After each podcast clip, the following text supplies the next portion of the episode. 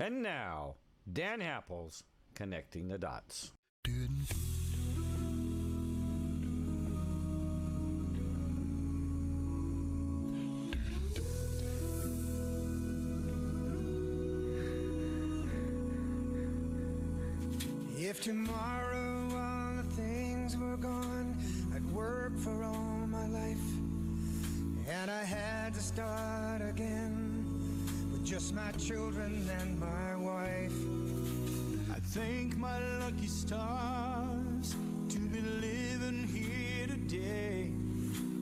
Flag still stands for freedom, and they can't take that away.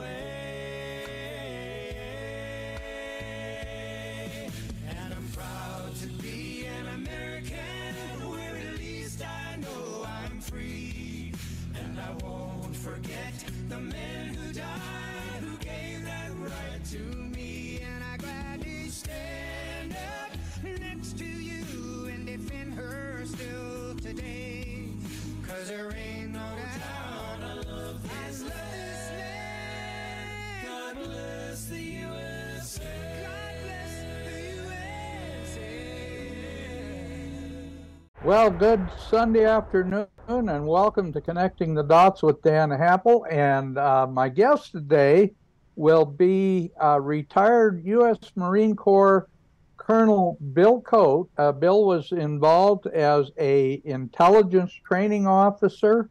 He was the head of the intelligence, the re- uh, U.S. Marine Corps intelligence uh, service in the Middle East and Iraq, and he retired as the uh, commandant of the Dam Neck uh, Marine Intelligence Training Center just outside of Quantico. So uh, Bill is uh, a very, very good friend. We just had uh, kind of coffee together not long ago to talk about a very similar subject to what we're going to be talking about today. But uh, Bill, I hope you enjoyed reading this uh, announcement, this newsletter I sent out as uh, as much as I enjoyed uh, writing it because uh, it sounded like you and I we are always on the same page on this stuff, and uh, I am so proud to have you as a friend. But I am also so proud to have friends who understand so well what has happened with the establishment Republican Party. And we're going to be talking about that. And we may be, Bill, we may be joined uh, by uh, Lieutenant Colonel Ivan Raiklin, who was on with us uh, a couple of weeks ago. And I asked Ivan if he would uh, try to pop in at some point because I want to introduce you guys. Uh, you guys are so similar and have such similar ideas about things. Uh, and he has literally been setting Washington, D.C. on fire. He's got them so pissed off that uh, all they want to do is assassinate him. So, uh, all I could tell you is that this might be good if we can uh, get you two guys together because you'd have a lot of fun. Uh, incidentally, Rick Jore, I know, is watching this. I invited Rick to uh, uh, join us at any point that he wanted to join in on the conversation, but he said, No, Bill is so good. I want to leave the whole program to Bill. So, uh, with that said, Bill, welcome to the program. Got me now? Yeah, we've got you now. Good to see you, my friend. Good to see you. I'm a little bit analog guy in this digital world. I have two computers going and one of them's having problems, so I had to switch to the other one. So sorry about that delay, but uh, Well, that's no problem. You're here, and that's the important thing.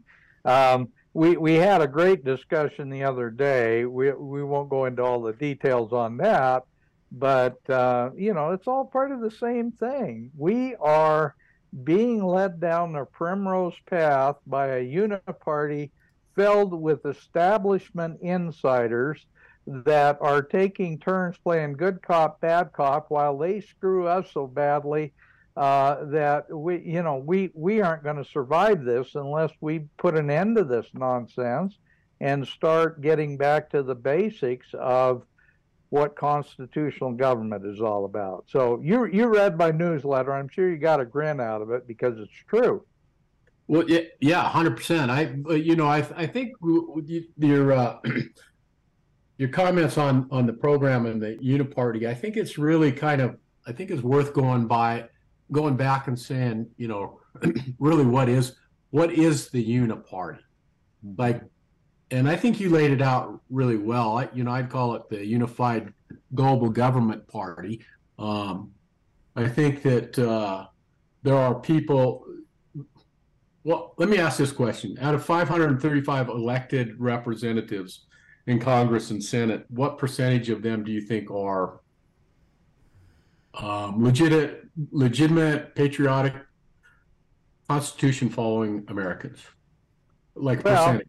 I think in the House, you'd have to say it's the uh, House Freedom Caucus, which incidentally, Matt Rosendale is one of those.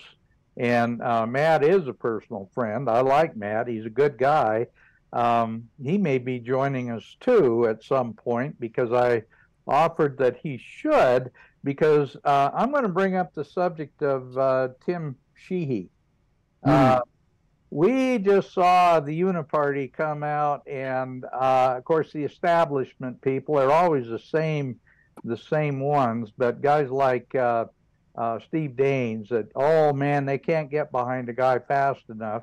And the fact is, is uh, according to uh, Montanans for Limited Government, uh, she sent out a great article about uh, the uh, connections between Tim Sheehy and all the DEI and uh, ESG crap that is being pushed by the globalists. And man, there's so many connections there, you can't believe it. I mean, we, we've even got some of their own writing on this. And all I can tell you is that they believe in UN Agenda 21 and they believe in uh, in environmental social governance and they believe in diversity, equity, and inclusiveness as part of their uh, political platform, they ain't Americans. They Well- ain't constitutionalists. They ain't anything but globalists because that's what's at the heart of the whole globalist Marxist movement. And guess what? The guys that'll sign on to that are the same ones now that are trying to represent us as Republicans. And I'm sick of it. Well, I, you know, I mean, you know, we've we've talked about this for years. You know, I I believe that, you know, it's been a single party for a long time. But my question would be: is what is the Republican Party? Party, you know, I, I'm going to target them in, specifically because I'll look at the Democrat Party and I'll say, if you want to see what's going to happen in our country, listen to the Democrat Party, because the Republicans won't stop it Right, right. you know and so but the republicans will tell you who they are and what they are and they'll never do a thing hmm but my question for you is what has the republican party done for you in the last 20 years as as as a citizen of montana or or the a citizen of this nation Not what have they thing. done to make your life Not, not not, a thing not a thing. And as a matter of fact, they've made my life pretty miserable, uh, in truth, because the establishment have been the ones that have kept us from moving forward with constitutional government. Well, the, the whole thing to me is that the American people have lost their ability to use common sense and apply any analytical rigor to anyone that's running for office. Mhm. I mean, for me, it's it's uh, I don't know. I I, I mean, I, I say, okay, this Tim Sheehy guy, who is he? Where'd he come from? Well, he's, uh, I don't know if you read uh, too much about him, but, uh, you I, know, I have, but I'm I'm just gonna let you. I'm kind of throwing out a, a little bit of a lure here. mhm. and I'll let you talk about him a little bit, and then I'll then I'll throw out some questions, basically for your audience. Well, and uh, Thumper's with us today, and we've got some of the articles that have been uh, uh, published uh, uh, about Tim Sheehy, and he's actually interviewed for many of them so that he can uh, tell people firsthand how much he believes in ESG and uh, in DEI and in all these uh, Marxist socialist crappy programs that are pushing us into glo- global government. uh, keep in mind now he had a a, public offering back in January. he is now a publicly traded company, I believe. I'm, I'm trying to think. Uh, I think it's B A E R are the ticker symbols uh, for his company. But um, guess what? Almost all of his all of his uh, contracts that he's got are with the U.S. federal government. Well, Talk about that- in bed with the government. You couldn't get any more in bed. Well, it's it's called. It, there's there is one parasite in this whole thing, and it is the U.S. government. hmm But so okay, Well, trying to pick the parasites in this one is like trying to uh, trying to uh, diagnose a wormy dog. I mean, there's so damn many worms in there, so many parasites in there. You're not going to find one. Well, the thing that really kind of, I don't know, uh, gets me is a, a friend of mine that I served with in the Marine Corps sent me a uh, sent me a, a, a email and said, "Hey, I see another uh, Navy SEAL is in the politics in Montana because he thinks about uh, the, our other Navy SEAL Ryan Zinke like I do, and uh, he." Um, I'm like, well, who is it and whatever, and he sends me a picture of Ryan Zinke putting a medal on a Navy SEAL lieutenant. So Zinke's a Mhm. congressman from Montana. The Navy SEAL lieutenant is from uh, Minnesota. Hmm. And just you know, I mean, I did spend Mhm. 30 years in Marine And See, the right one. I, I've only I, I only know of two. I, I've seen pictures of two officers having a political figure pin a medal on them. One was Ryan Zinke having um, uh, Governor Schweitzer do it, and now I see Zinke doing it on this guy. And I'm like, who is this guy?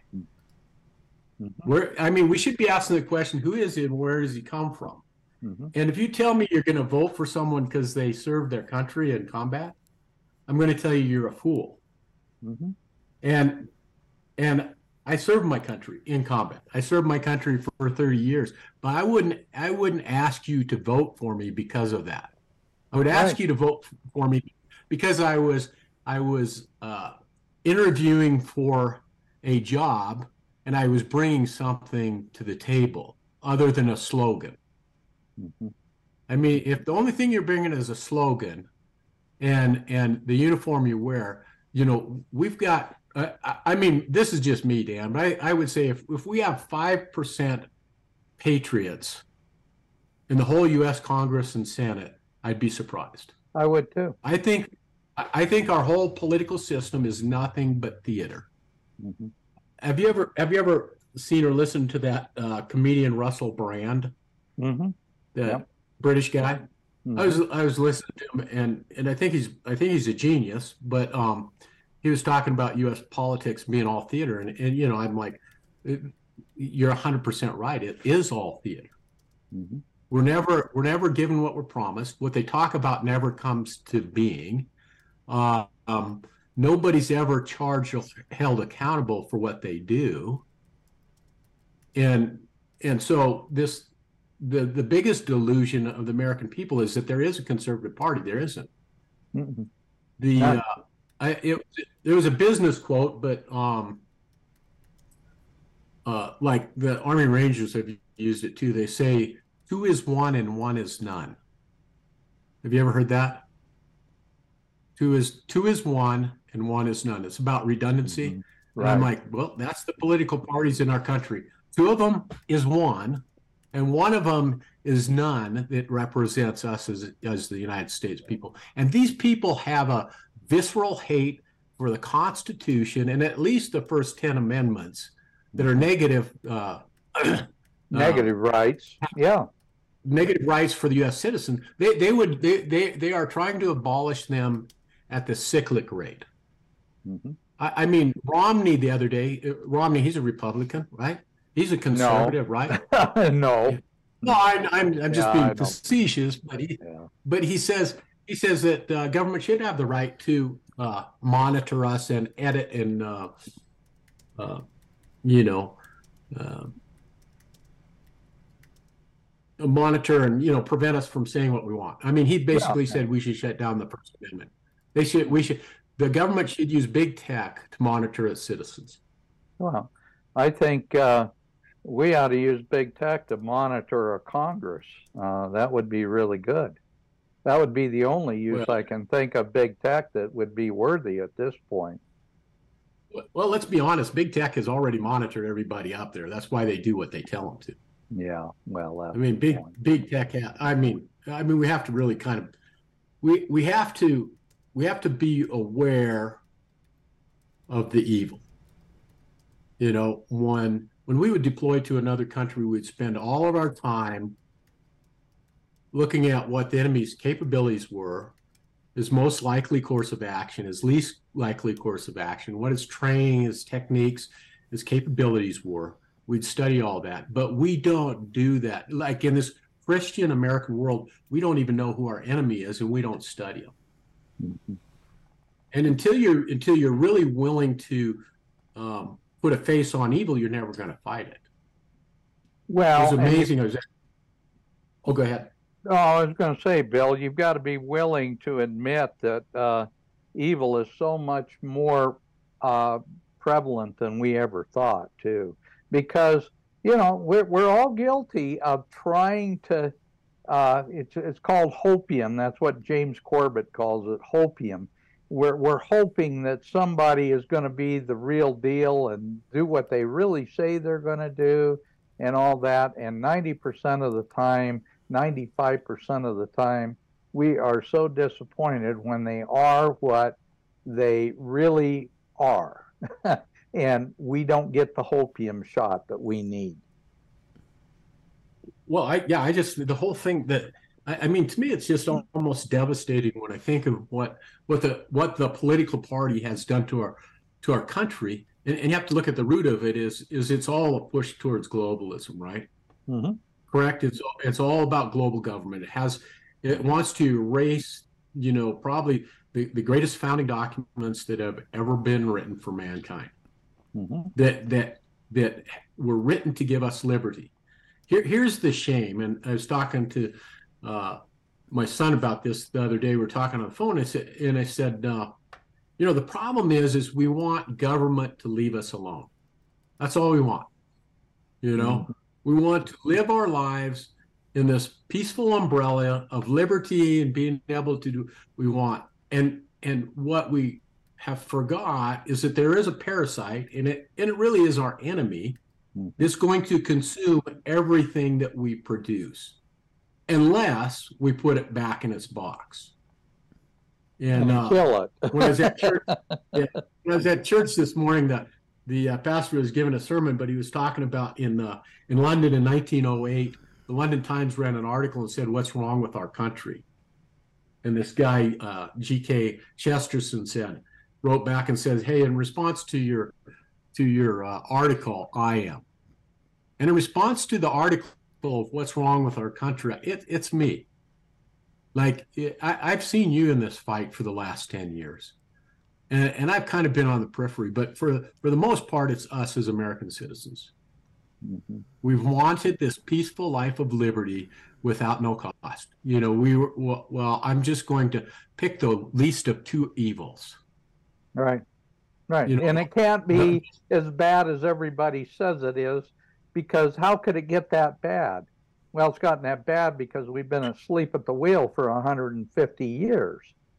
Oh yeah, but I but you know really I, I was thinking about this the other day, and I think the pivotal point really for for our country, and don't get me wrong, we've been under attack since. I mean, we could start really um, a long way, but you know, key uh, key times were 1913 with the uh, Federal Reserve, 1922 with the Council on Foreign Relations. But I think the thing that really tipped the scale, this is just uh, it, one of the big things I think, is when they assassinated John F. Kennedy, Mhm. right? Mhm. they they they put together a bold lie. They had the Warren Commission. Everything is backed up by uh, uh, by government documentation. You know that a lone uh, Lee Harvey Oswald with uh, what was the Mauser? No, it was a, Mannlicher Carcano, six point five. That's, that's right. It, And it, it was, was, even the worse. cheapest lousy gun that you ever saw. It couldn't hit the broadside of a barn, and it had a four dollar scope on it that wasn't even mounted correctly. If you saw the pictures, Right. And- Yeah. But but what I to say is that that was that first pivotal point where um, they said, you know, we got away with it. We assassinated a president and, and we got away with it. And the perp the perp is dead and the people have bought it. Mhm. And, and now we, we look at what we have sitting in the White House. I mean, two unlikely characters you couldn't dream of. Mhm. you're And, right. and and I was talking about somebody the other day, and I said, well, they did it because they had to prove that they could do it. Yeah. Bill, that is exactly why the Kennedy assassination was handled the way it was. They wanted to find out how absolutely absurd they could create a narrative, how, how uh, absolutely absurd that narrative could be, and the American people would buy it. And I mean, I was 13 years old at the time, Bill. I think I told you the story. That was my first epiphany. I was 13 years old. I subscribe to a publication called Shotgun News. Uh, I like military weapons, and I would buy a few now and then. And uh, but the the six five Carcano, you could buy them for three dollars a piece because they were such junk that nobody wanted them and the possibility of getting off three accurate shots in two seconds with a 6.5 Carcano was absolutely zero to the 10th power. I mean, That's right. you, you know, if that have put an M1 Garand with a good quality scope on it, a sniper scope or something, maybe, maybe it would have made it believable. But to Well, put that- that piece of crap up there and that story, I know they were doing it just to see how much crap we would swallow and they could get away with it. Well, and, and and you know, it gets back to to the why, right? Mhm. Well, I, I mean, I everybody's got different theories, you know, and and it's kind of important to this conversation, right? John F. Kennedy was a Democrat, right? I, I grew up in a Democrat ho- household that was very conservative, uh, the working man kind of thing, and um, and uh, our, our friend Bob says that uh, he has some uh, hundred dollar bills that you know uh, that say instead of Federal Reserve notes say U.S. Treasury. The Oh Kennedy no, no, they're five dollar, five dollar, and and uh, and one dollar notes. Yeah, absolutely, because he was challenging the Federal Reserve, and he decided that it was uh, Executive Order, um, I believe it's one one one one zero, uh, put the Treasury back in the business of creating our money, and it was backed 100% by silver. 100% by silver. Okay. Now, uh, fast forward. Kennedy gets whacked. Johnson's on the plane to Washington D.C. from from Dallas. What was the first thing he did? He rescinded that executive order, and the next thing he did, and I know because I was I was 13 years old when they did it. Uh, they they Montana was one of the last two silver states in the United States. Okay, we uh, Mhm. we would walk around with a pocket full of silver dollars instead of dollar bills. I mean, I I had a bunch of silver dollars when I was a kid because I was a shoe shine boy. Anyway, uh, long story short, uh, they uh, the next spring.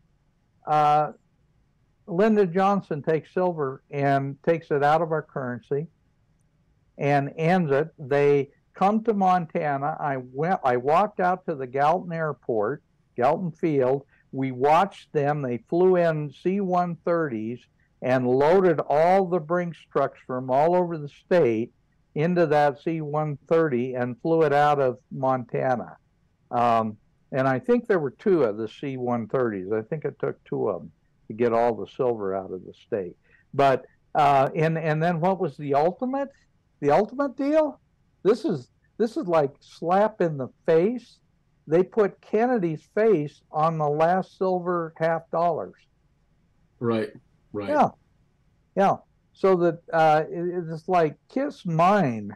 You know, you can't make this stuff up. These people are absolutely diabolically evil, and they want to transmit that to the American people because they think we're so stupid we can't figure it out for ourselves. Yeah, I mean, I just I, I, look at all I look at all this stuff and getting back to that the one party system again, like um I look at these people, I look at uh, Romney saying that we should be monitored and our speech should be limited by big tech and that uh that uh, Dan Crenshaw, the Navy SEAL from Texas, says that he supports red flag laws against uh, veterans. Um, well, against anybody, but um, I look at Steve Daines in 2022, the one of the first senators to go over to Ukraine, and I got a letter and it said, uh, you know, we need to. There, this is terrible. What's going on here? People are getting killed. We need to send more lethal weapons over there. yeah, And I'm like scratching my head. I'm saying, you know, I'd like to take him and Lindsey Graham and um, Blumenthal and put them over. put them in a- a uniform. yeah, Yeah, put them put put him over in a trench for a while and let them send under uh, little artillery for a few weeks, and then we'll see what kind of a, a language they're speaking. But the point is, is is war is a money laundering operation, and I had the red, white, and blue tattooed in my heart, and I went and served my country, and I believed we all, all this. Well, you know, it all became hogwash over the course of time. You know, I, I you know we, you know, they are the uh, the Iraq War. I, I I get really frustrated because people go, well, somebody wore a uniform, let's vote for him. Okay, George George W. Bush wore a uniform. Hmm, how did that work out? Jimmy Mhm. Carter wore a uniform. Hmm, how'd that work out? We can go down the list, but Mhm. um, the point is, is, is we as American citizens need to give uh, the common sense that God gave us. We need to put it uh, into a practical um, matrix of who we vote for and who we don't. This this one party system is killing our country. Mhm. It's absolutely destroying our country. And these people will fight Democrat and Republican. They'll get in a fist fight over it, and they're both supporting the same means. You know, Yeah, I, I asked years ago, I said, said which parties uh, increased the uh, government regulation? Well, they both have. Okay. Which parties increased your tax? Oh, they both have. Which parties increased the size of? Well, they both have. We can go down this list, and there's absolutely no difference. We had um, Republican president, Senate, and Congress, and they never ever did anything when they had the full full House, full full House, Senate, and and executive branch. They never did anything. They never Didn't stopped even thing. funding, never Yeah. even stopped funding Planned Parenthood. So don't tell me Right. how you're pro-life. Yeah. you know what I mean. We can go on down the list, but they never did anything.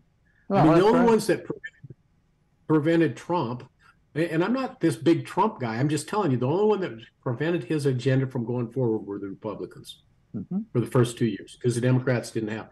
If that isn't a glaring, you know, example of where we're at and where we're going, um, I, I really believe, quite honestly, that um, without a moral fo- foundation, it's all done anyway. Yeah, I agree. I agree. I mean, and Bill, when you talk about this, um, how how the uh, deal with uh, Steve Daines and going to Ukraine and all that, Steve Daines was the guy that was supposed to be representing uh, the the Georgia recount at at the uh, Senate on January sixth. He was one of the first ones to bail. Um, right. I, I'll tell you what, I'm I'm I'm serious when I say this. I'll never vote for Daines again. I'll never vote. Well, I would. I, I wouldn't either. I mean, but the point is, when he sent me that letter about sending lethal weapons, I said, "Do you have any idea what you're talking about?" I said, "Our problem is politicians have been running wars for the last 20 years, killing people in other countries. More lethal weapons kills more people." I said, "How about securing our borders?" This is what I said. How about you stay home, stay off junkets, and you secure our borders? Not a Um, peep. Not a peep, you know, did you? Not a peep. They've they've never responded to anything I've sent them. But here's an interesting thing I was thinking about, and I think you probably find it a little interesting. Um, in the 1800s, the Opium Wars in China, right? Mhm. Um, the British, uh, what was the name of the shipping company? Um, Yeah. Anyway, the big. I know which the one British were, about. Yeah, it, it, it'll come to me in a sec. But you know, the British were importing all this tea. The Brits got hooked on tea. They loved it, right? And they were draining all their coffers. They, you know, they all the silver was going out of the country to buy tea from China. Well, then they found out about opium, and they started mass producing opium in uh, India, and so then they started importing opium into China. And they had all these all these Chinese people, you know, the opium dens. It was just devastating on the Chinese people um, in the 1800s. The Chinese learn lessons very well, though. Mhm. They're doing in our southern border with fentanyl. How many how many American citizens have died in the last year from fentanyl? How many Over a hundred thousand every Yeah. year for the last three years. Yeah. Yeah, and how many of are hooked to it, and and we go on and on and on. You know, they're important in our southern border. So we have senators saying we should we should protect Ukraine, but not the United States. hmm Well, we have no business being in the Ukraine. Absolutely We have zero zero business being in Ukraine, and you can't do anything to protect our southern borders. The only way to stop this this this death and this drug um, the drugs coming into our country is to stop it. Mhm.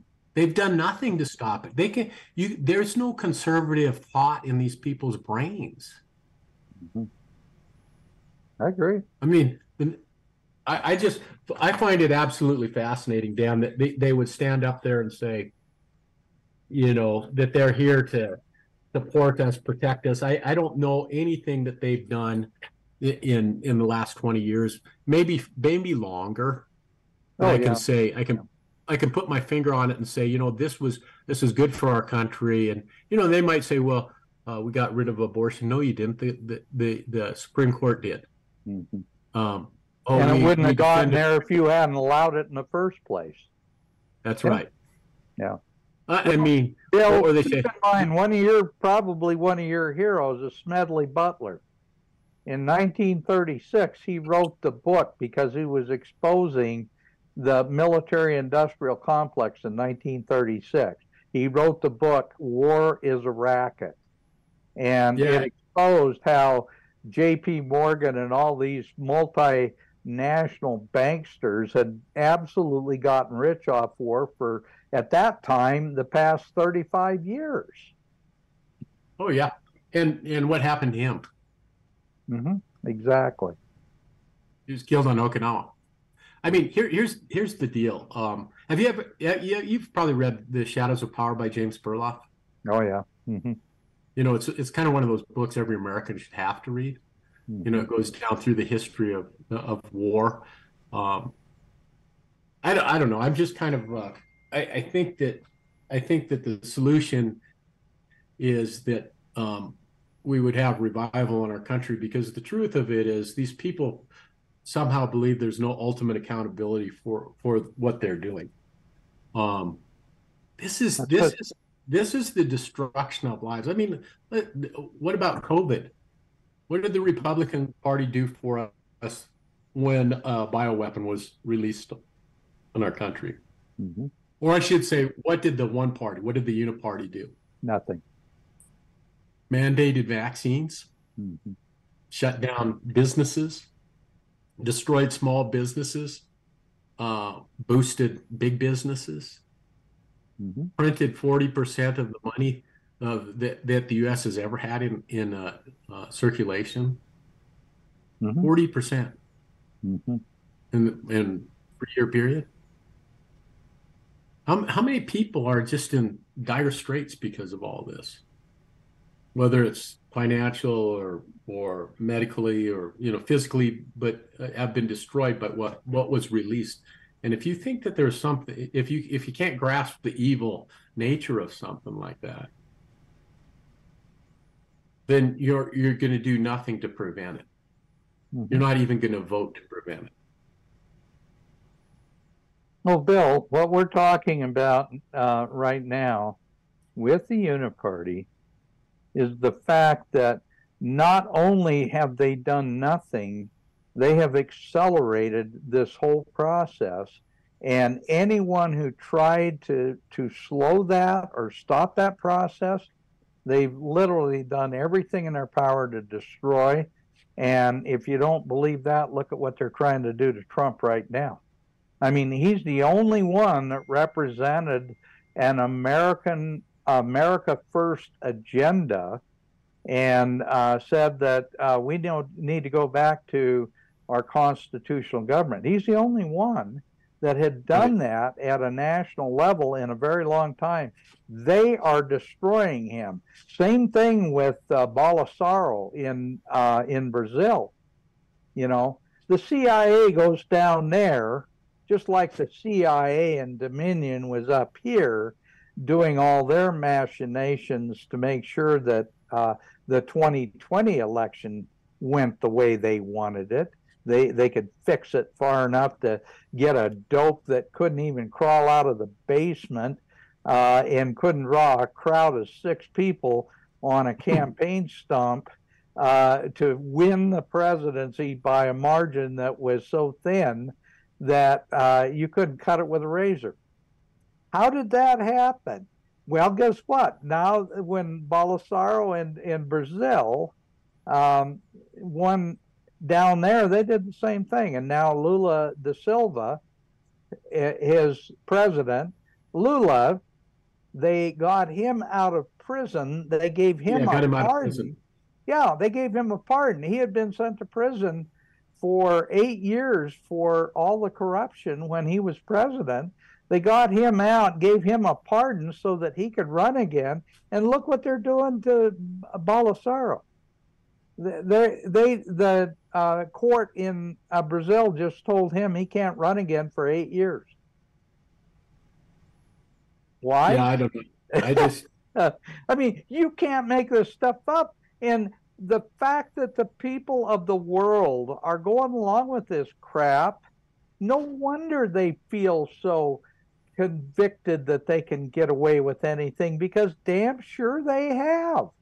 And it why why has that happened? It's happened because so there there's a I'll tell you what the human race is absolutely stupid.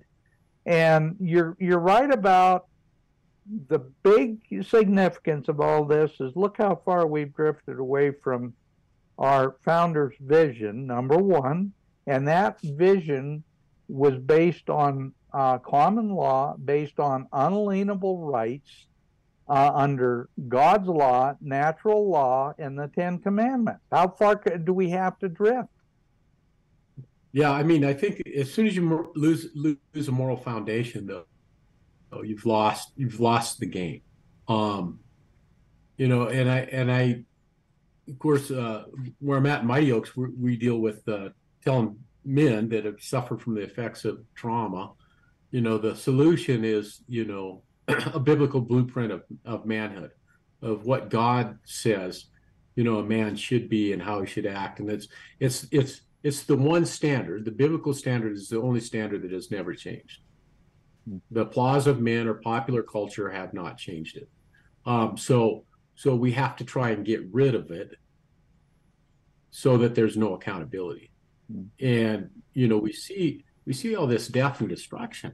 I mean, it's amazing the things that we would never even consider uh, that would be talked about in the open are now being promoted in our school systems. What have the Republicans done about that? This uh, Department of Education, where is that? Where is that lined out in the Constitution? Mm-hmm. Exactly. Well, it's it's been the biggest destruction. We, I, um, my wife Julie was reading an article to me. This was a, a month or two ago. Well, I guess it was in in May, and there was a there was a high school in Texas that canceled graduation because 85% of the seniors could not, not pass a basic, you know, basic tests. and they were asking these kids things like, "How many states are in the United States?" Uh, seven. What are the countries that border the United States? Uh, Russia. You know, and it goes on down. And this is this is stuff we learned in elementary school. Mm-hmm. Mm-hmm. We did a What is- program. I, I mean, We we Hmm. did a program on Tuesday uh, with the lady. I don't know if you saw the. I'm, I'm sure you saw the announcement, but I was in the what's in our.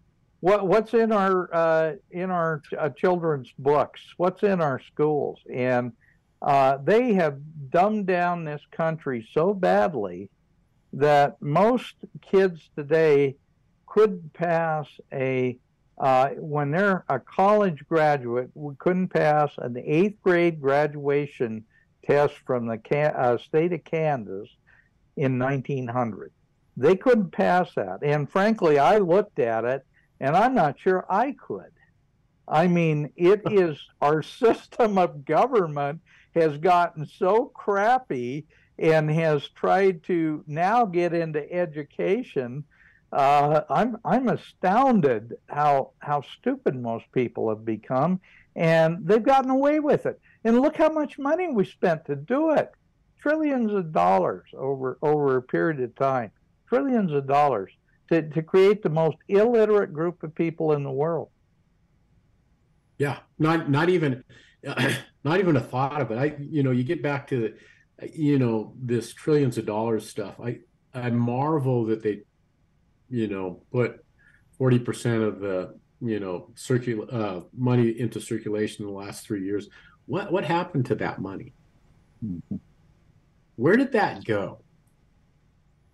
Mostly I mean- the stock market. That's how they've kept the stock market from imploding.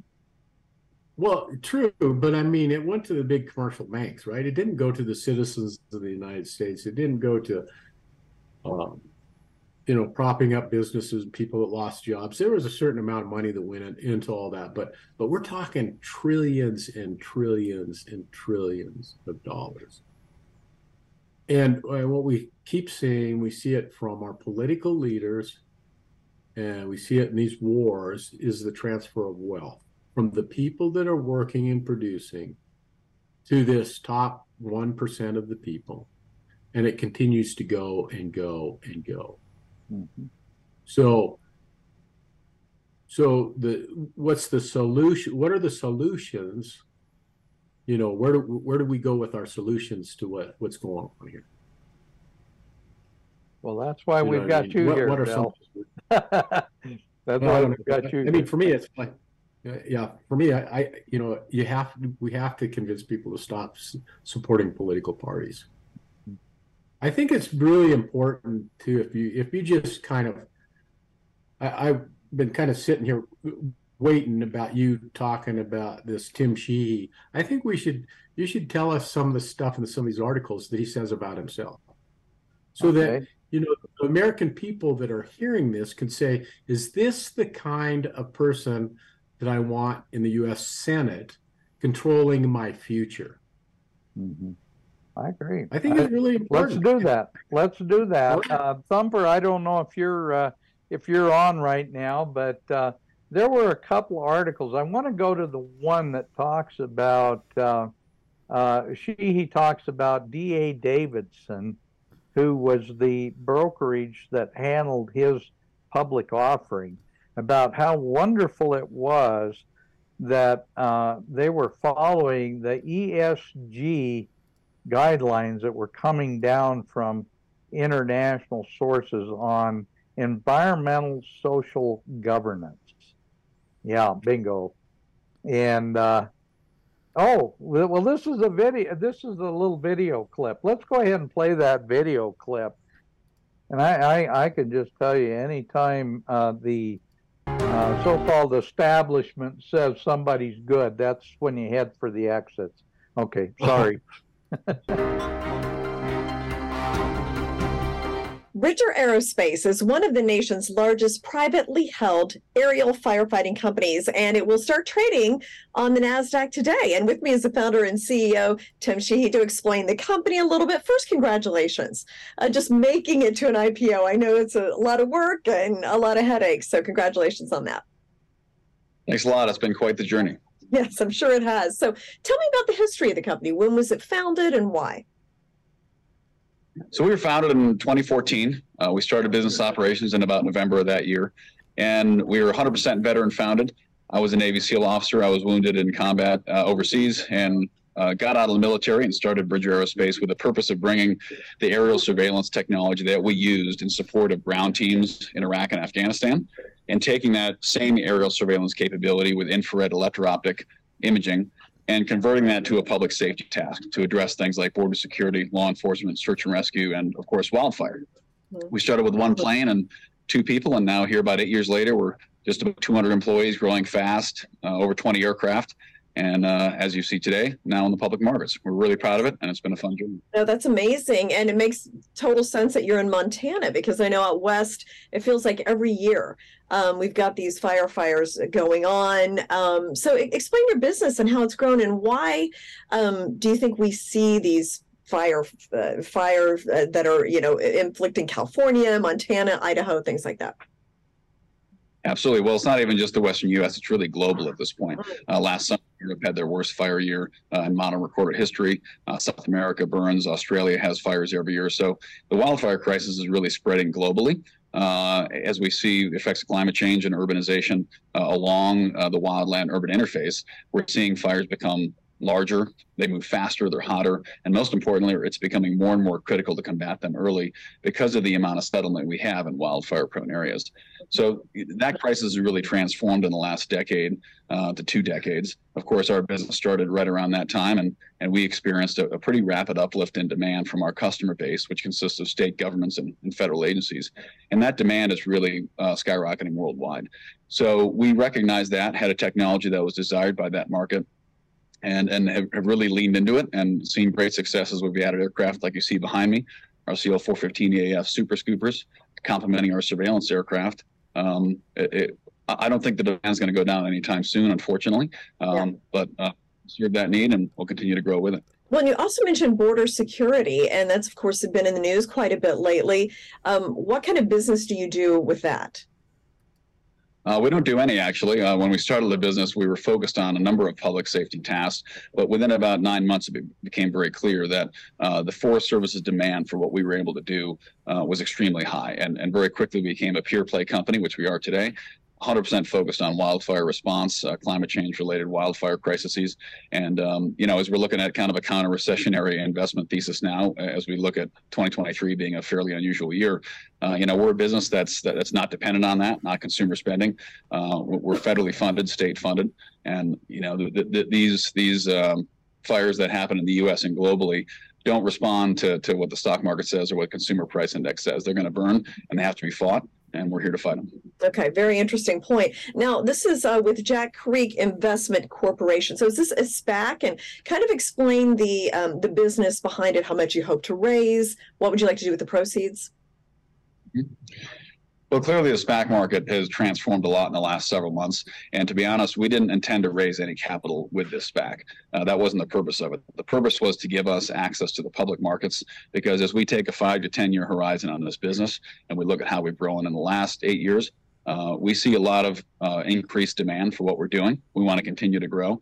And being the position we are in now as a company, uh, growing in the public markets will be um, better for us as owners. It'll be easier for us to, to, to acquire new airframes and get new forms of financing uh, as a publicly traded security. So we didn't really do the SPAC with any intent to raise capital. Of course, any small business loves cash, and we did get some cash out of the SPAC, so we're we're excited about that. But overall, uh, redemptions were high uh, as expected. And uh, but the point is, we're in the public markets now, and we're going to be able to use that currency uh, to grow and diversify and increase the value of our business. And what is the ticker symbol? Are going to be trading under BAER, Bear. Oh, Aerospace. okay. and um, I, I'm, this is a very capital intensive business. I mean, you need the plane, so the capital raise makes a lot of sense for you to expand and move forward. Exactly right. I mean, right behind me here, we have six of these aircraft, and this is a $30 million plane. Uh, so they can be financed, but uh, money's still money. It's expensive to get them. And this is going to uh, make it easier for us to do that more flexibly going forward. Yeah. Now, talk a little bit about your experiences as a Navy SEAL and how that helped you in terms of starting a business, the skills you learned, and just the, the general life lessons you learned in the military. So I went to the Naval Academy in Annapolis, and I met my wife there. Actually, she was a Marine officer, so we were in the military together for several years. And uh, as soon as I graduated, which was in 2008, of course, we had two wars ongoing. So uh, five days after graduation, I started SEAL training, and uh, about a week after I finished SEAL training, I was in Iraq on my first mission. So it was a very busy period of time. I did several deployments. I was wounded um, a few times and, and, ended up getting out and, and starting the business using those lessons we learned.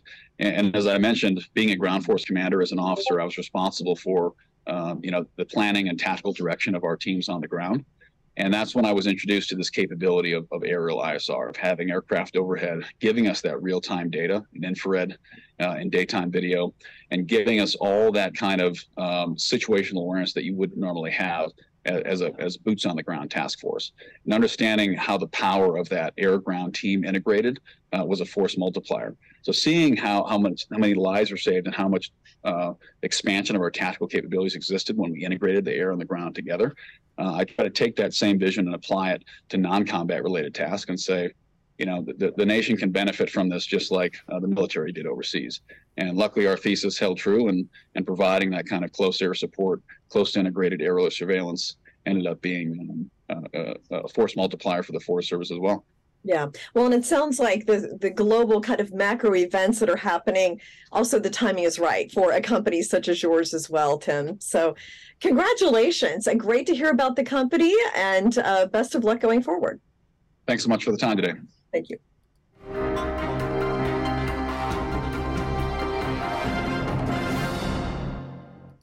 Okay, well, um, what inspires me things, and the team is to a couple of things uh, stand out in uh, that discussion, Bill, um, and I'd love to have your uh, your your comments on that. Number one, he never spoke about the fact that the reason so many wildfires are going on around the world has much less to do with climate change than it has to do with the fact that the environmentalists are literally shutting down uh, much of the timber industry in most of the developed countries. And many of the wildfires we have are a result of uh, 40 years of, of uh, uh sequestered uh, timber harvesting in the western U.S. That's the reason we have so damn many fires. Uh, California, when Trump went to California and met Governor Gruesome Newsom, uh, in California and mentioned the fact that uh, California had not cut, uh, had, had been sequestering timber harvests in much of the state for so long that most of the forests were overgrown. Uh, he was completely cut off by uh, Newsom, who moved the discussion and said, no, no, it's climate change. So, anyway, Bill? Well, I, I saw uh, I think an ad when he was this guy was running for, or since he's running for senator, or maybe it was something I read. I can't remember. He's donated a lot of money to the. Uh, uh, it's pretty amazing. I'm, I mean, I, I, wonder who his partners are. I'm, I'm just trying to think of how you go to, you know, hundreds of millions of dollars of airplanes and stuff in six years. And he also, I guess he's he's a cowboy, is what he says when he donates money to the Republican Party. It was something on Daines' uh, endorsement. He and somebody else have 30,000 acres in this Montana uh, conservate land conservation, oh, and they are and they are raising sustainable beef. Mm-hmm. Well, I've been in Montana all my life, and I, there's uh, all these families that have raised beef for generations after generation. But when I hear the word sustainable, Mm-hmm. It makes my skin crawl because we know where that comes from. Mm-hmm. So what? So I'm just I'm going to put two things together. I'm going to put climate change and sustainable beef together, and trying to figure out how that represents any any of my values. I mean, does does he raise any bulls? because there's stuff that goes with bulls, you know. Yeah. yeah. Well, there is, but we better not go there because he's also into DEI. Uh, and that means that you're really not supposed to use pronouns. Uh, there's no such thing as a bull and a cow. Uh, it's just it. Uh, It's just it. yet. It's just an it. Now, uh, something else, Bill, and you're going to love this. Remember when Zinke was pushing so hard in the drone thing? Okay, remember Yeah. drones? This guy's into the drone thing too. Okay, so is Tim Sheehy. He's really into the drone thing. Guess what? The EPA has now 20,000 drones monitoring all over the United States to make sure that everybody is is following their environmental regulations. Well, sure, because the Fourth Amendment doesn't matter. We can't be secure in our persons or papers or our things. You know, there's no Mhm. due process of law. So my question is, in all your sur- surveillance, in all your surveillance stuff, um, sorry, I, I did, I was on the other side of that my whole career. Mhm. You know what I mean? Yeah. and so I know about all that. And and when you when you're turning this loose on the American citizenry, and you're bragging about it, I got a problem with it. Uh, I if really have a problem. uh, if I might, It, it if I might interject here, uh, uh, you know, I was uh, in a- aviation reconnaissance as well, and uh, I, I know what the what what what's what's possible there, and if they're using any of that technology or even advanced technologies that from what we were using back in uh, in the uh, '90s um, or in the '80s, uh, we got real problems. well, I mean, that, you know that that technology has increased. It, when I was still on active duty, so I retired in 11, uh, technology was turning over about every 18 months. And the stuff that we did in Iraq was, you know, incredible. So what they're doing now is, is, uh, I, I, well, I think this was funny. The other day I saw, uh, that Marjorie Taylor Greene, not, I'm not sure I'm a fan of hers, it, but she was talking about her TV came on at night. You know, somebody on her TV. Did you see that? No, I didn't, but I, I Yeah, she she, she made the announcement. It was like uh, so, you know, somebody had turned on her TV and was monitoring her house, and she said, uh, "I just want everybody to know I'm not suicidal. yeah, yeah. Like everything that's got a got a camera or got a microphone, somebody can turn on. Mhm. You know, and like this whole surveillance thing is I, I noticed that he has no private contracts. He said it was all federal and state. It's it's pretty much all federal and state. Uh, Thumper, can you put on that uh, that that first one about the DA Davidson uh, rollout? That was from Berkshire Hathaway, I think, uh, talking about how. Uh, and there's another one uh, from Bloomberg too, but they they're bragging about how he's so involved in this uh, ESG and uh, DEI technology is all involved in this stuff and how wonderful it is. And anybody that says that tells me they should not only not be in office, we probably ought to move them to another country. Well, I, I think so. You know, I love this ESG thing and the electrical power. Like, I'm not against uh, electric motors or anything, but but you know, it's so anti-environmental that it's it's sickening. What is it? Fifty thousand tons that you strip mine the globe to get one little battery. Mhm. Fifty thousand tons. Uh, for some reason, it doesn't sound environmentally sound to me. Well, Yeah. there was a great article. I'm sorry, Go go ahead. Go ahead. No. You go ahead. No, I'm Uh, just, I, it, it just, it, it just, like, I'd love to see what he says about ESG. It- you know, you know, we can, uh, we can see about our pro ESG and uh, what the diversity guy. You know, I, he's a, he's a diversity guy. So is what you're saying. hmm Yeah. He's yeah. all.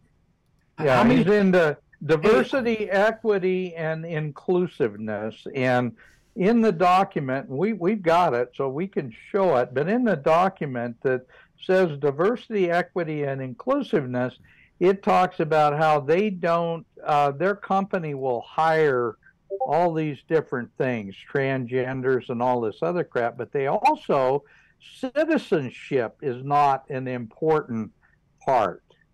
Uh, yeah, this is the one on the bonds for the next generation.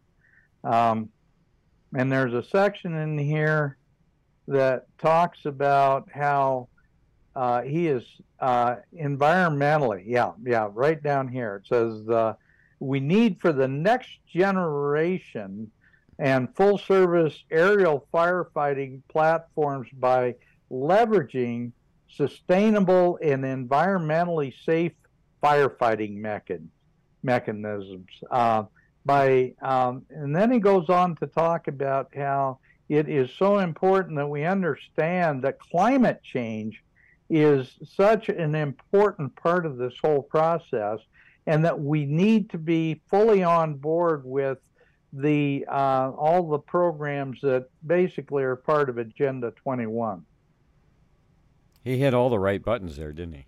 oh boy. Yeah you you can't make this stuff up.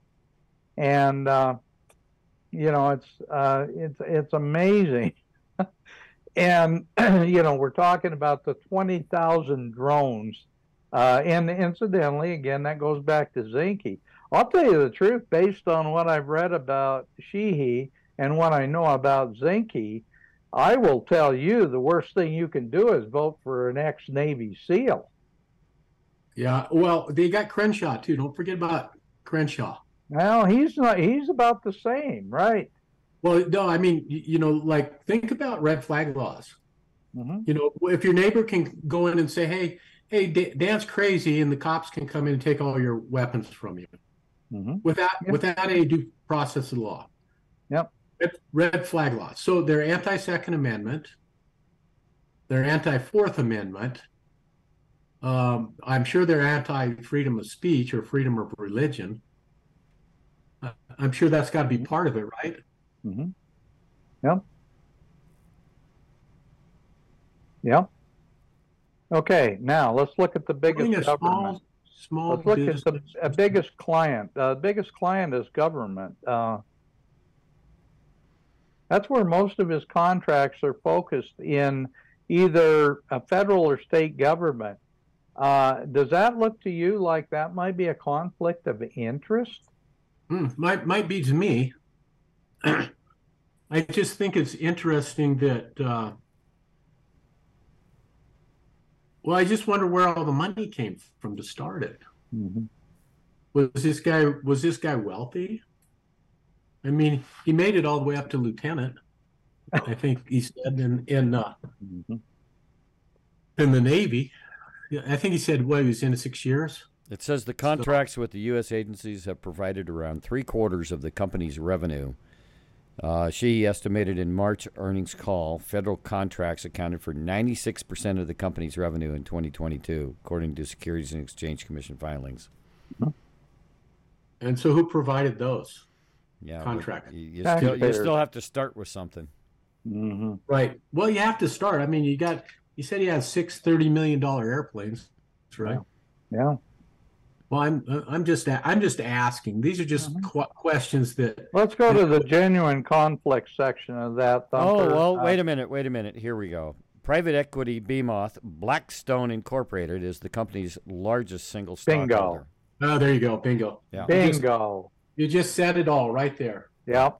And if if What- what anybody wants to know about Blackstone, they better read the latest New American magazine, where uh, Alex Newman wrote a beautiful story about Blackstone, the behemoth that plans to own the world. Mhm. Okay. well, Um, they have they have more they have, they, they have they have more power actually than the federal government. So financially, so I they mean, do. I think that's an interesting. What what article is that, Thumper? Uh, this is uh, Bloomberg Government uh, about bgov.com. Uh, let's see. I'll, I'll drop the link here. Yeah, Yeah, drop yeah. the link. I'll- I've I'll- got it too. Uh, if you need it. I, Yeah, I, just I, can drop put it that. I in. The, lo- I'll, I'll put it in the Zoom chat. Yeah, I I, I, I love that. Could, could you keep going down? I, I like the that it's a basically Blackstone with government contracts. Yeah. Uh, You can't get any more in bed than that. Well, I mean, I mean, you you could spread your legs uh, as far and wide as you could get, and you couldn't get you couldn't take it any quicker than that. you know? that's uh that's just th- this is like incredible. Mhm. He would remain its chief executive officer when he runs for office. Mhm. Interesting.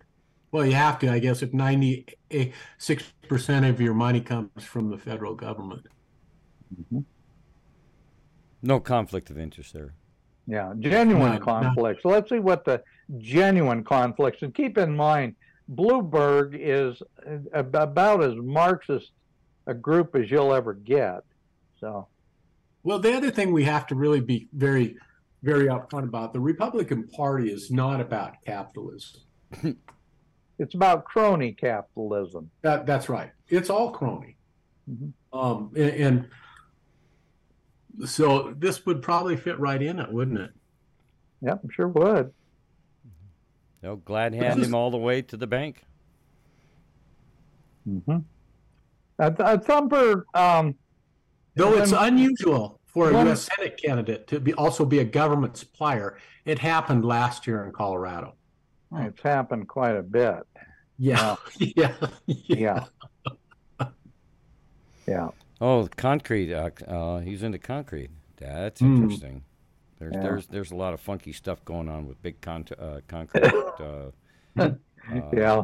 suppliers. Yeah, yeah, no, no question. That's got to be a biggie.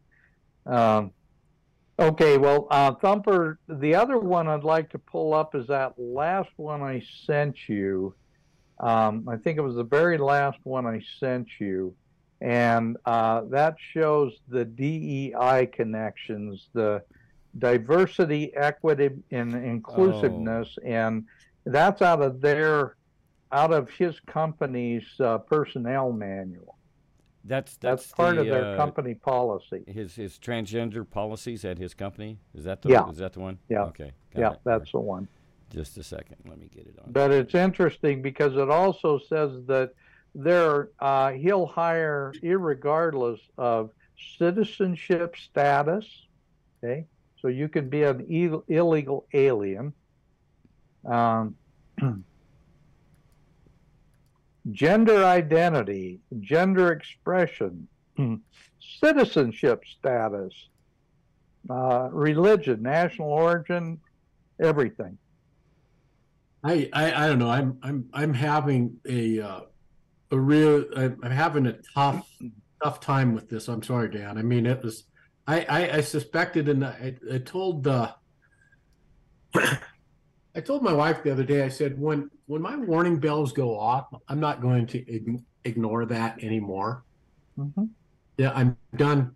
I'm done saying, well, this something doesn't look right, something doesn't smell right, and this obviously is incredible information. Mhm. And the other part of it is is the uh, Republican Party. I'd like to see how they defend this stuff. Well, I mean, because because because we don't have a choice on in who we elect, right?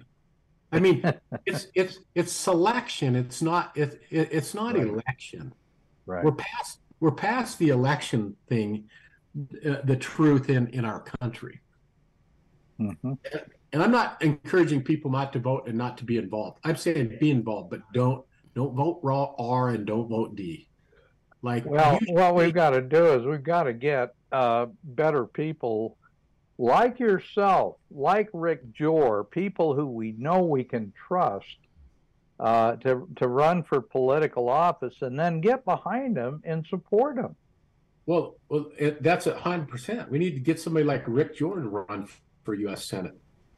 Mhm. Like, a- a- and we need to finance it, They're Bill Coate, yeah. and we need to make it happen. Well, Rick's a, Rick's got a, you know, I'm I'm in the minors, he's in the majors, so let's let's get somebody that has the capability. I just, I, I, this just is baffling, Dan. This is, this is, you know, this is, uh, you know, and who's supporting them? Gianforte and Daines. Right. You know, Right. They come out, you know. I, I just I'm I'm appalled. I like I can understand the sexual orientation and all that. I I, I mean really I can understand that. Um, but when you say citizenship status, Mhm. does it matter? National origin. I mean, National how, how many how many Chinese nationals are going to be part of this uh, this program uh, that you're going to be doing with the surveillance state? Because guess what? This includes drones. This doesn't. This isn't just planes flying water over forest fires. This is a major uh, effort to try to get drones and surveillance all over the country. And they can hire whoever they want, including uh, illegal aliens and any nationality, according to their own their own documents. Did you see that article uh, a couple of days ago about the Chinese biolab in uh, Fresno, California?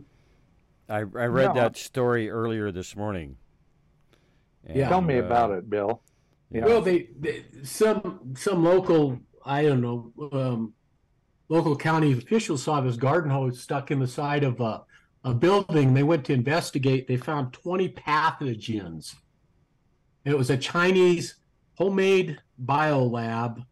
Let me see if I can find it. Um, I'll get it for you. I'll get it for you. Thumper's got it. Yeah. I, I read it on my show this morning. I was showing it this morning. Wow. and uh, yeah, it's uh, uh, they they've been investigating this at the local levels. You know, the, the official report came out June sixth from the uh, EPA and and all that. So uh, yeah, it was quite the. Uh, thousands of vials of unlabeled fluid suspected of biological material. They found 20 uh, different pathogens, and this is in uh, uh, San Joaquin Valley, uh, I think Fresno County. yeah, just right outside of Fresno, right in the Fresno area there. Yeah. Wow. Let's see here. I got to find the story. It was. So let's just it's on roll this Zip- now. Yeah, but this this is the whole thing, right, Dan? I mean, we're, we're going to fight foreign wars and we're going to surveil our people, but we're not going to protect our our borders. I, I would like to see something about the Constitution. I haven't seen anything about that yet. No, you won't. I haven't seen that Bill Coate can can worship Jesus. Mhm. I haven't I haven't seen that Bill Coate can disagree with the government.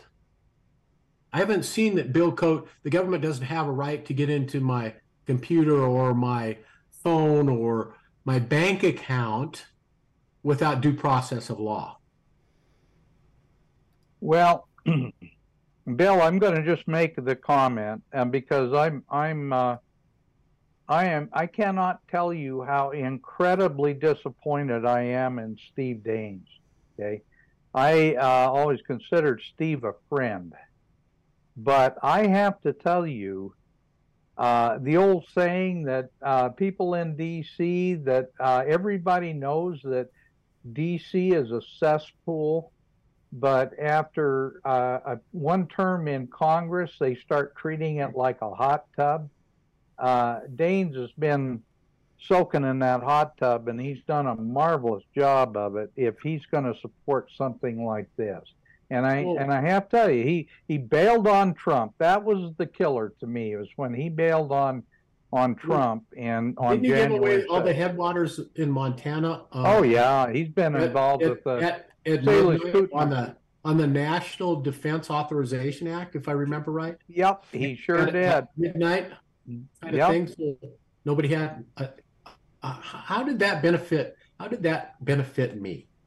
Well, it's not going to benefit you or most of the farmers and ranchers that make up the western half of the state of Montana because that Salish Kootenai water compact affected all of the waters west of uh, the center of Montana, almost every watershed.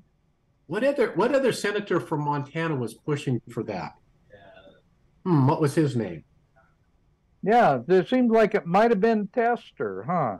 Oh yeah, that's right. It was Tester. Is it what what, what party's Tester from? Same Yeah. one that Ains is from. Yeah, same one, the Uniparty. He just has a D in front of his part of the uniparty instead of an R like Daines has. And that's part of the global agenda. You know that water rights, land rights. Let's let's talk about land conservative uh, uh, conservation, Montana land conservation. There it is. Mm-hmm. China Link Lab Biolab, Fresno County, California. Wow. Genetically engineered to catch and carry COVID 19. and, a, and a few other things too. Uh, uh, let's see. They. Uh, um, Well, I thought, I thought that COVID 19 came from a, from a um, wet market. yeah. Yeah, well, um, I'm I'm kind of wondering if Fauci. They said uh, 900 mice. Uh, I wonder if one of them was Fauci because he's sure a mousy looking little bastard. He's a rat. Yeah. Yeah, look at all these look at all these things that they have that are they're they're uh, obviously here to release on the United States. Yeah, Chlamydia, E. coli, Streptococcus, phenom- uh, pneumonia, hepatitis B and C, herpes 1 and 5, and rubella. Uh, see, they also found samples of malaria as well. You know, And how many of those are in the country that nobody has any idea? well, that's what I'm saying because we, we have open borders. I, I don't know. I don't know if I told you this, but you know, they haven't secured our borders at all. Um, No, you didn't say anything about that, Bill. Yeah, because uh, walls don't work, right? um, there's there's countries in the world, but I, I'd like to that if we just focused on the the sex trafficking and the drugs that come across that southern border, just those two things. Mhm. We, we we we we are basically our politicians are saying human life does not matter. That's what they're saying. Mhm. Human life does not matter. Little Well, that's what can- they believe, Bill. They they honestly. Now, keep in mind, we talked about this earlier. Th- I know. They're they're part of the same group that says we've got to get rid of 93% of the world's population. That's part of Agenda 21. They Yeah. state it. Well, I mean, you know, people for years said that I'm some kind of conspiracy theorist, and I said, no, I just take them by what they say. I listen to what they say, and I and I believe that that's what they're going to do. If if Bill Gates says that I can that we can reduce the world population by 14 or 15 percent through vaccinations, I'm probably not going to line up to get a, vi- a vaccination from it. Mhm. I'm just saying, probably probably wouldn't be a good idea. If Klaus Schwab says that by 2030 you're going to own nothing and be happy, I think that that's his agenda. Mhm. And can can I don't know, Dan? Can you tell me which party has openly denounced and stopped this idea of the uh, central bank digital currency? I don't think any. Certainly not the Yeah, can- Uniparty.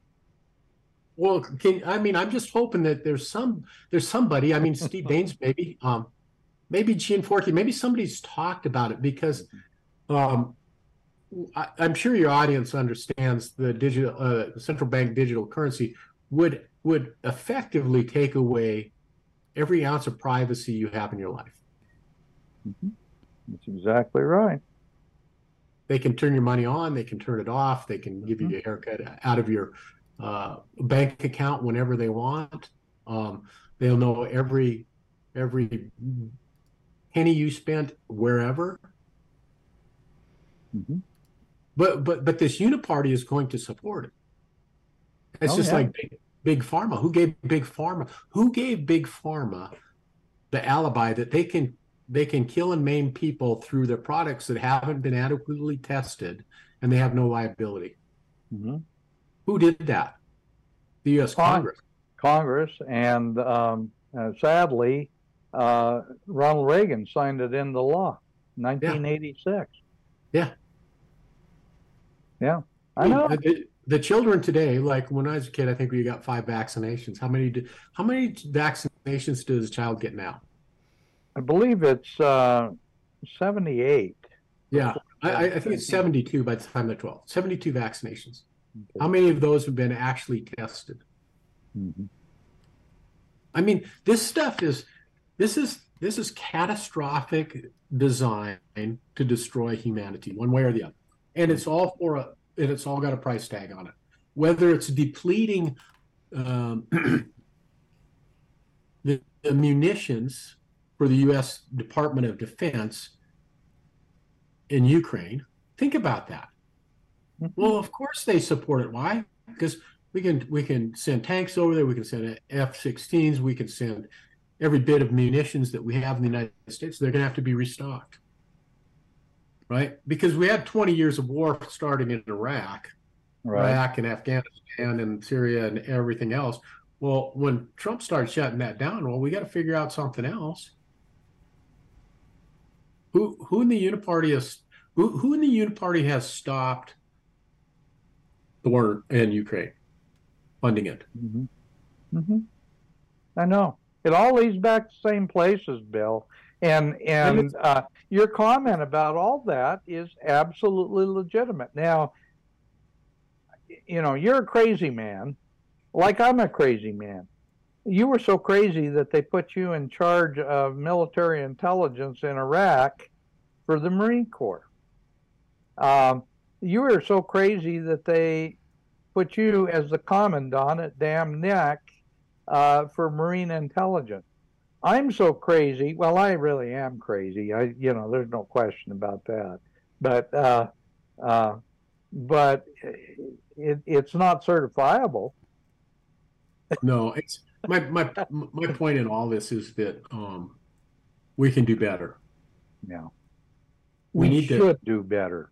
No, no, we have to do better. We have to do better, or or start building our own walls because this we can't survive. We can't survive with this kind of deception and deceit. This is a, and like I say, you know, uh, what people have to understand is this is this is a very much a designed evil. hmm you know and there's only two camps in the world um, people aren't going to like to hear this but you're either in christ or you're not in christ. Hmm right? And you either have a moral foundation or you don't. Mhm.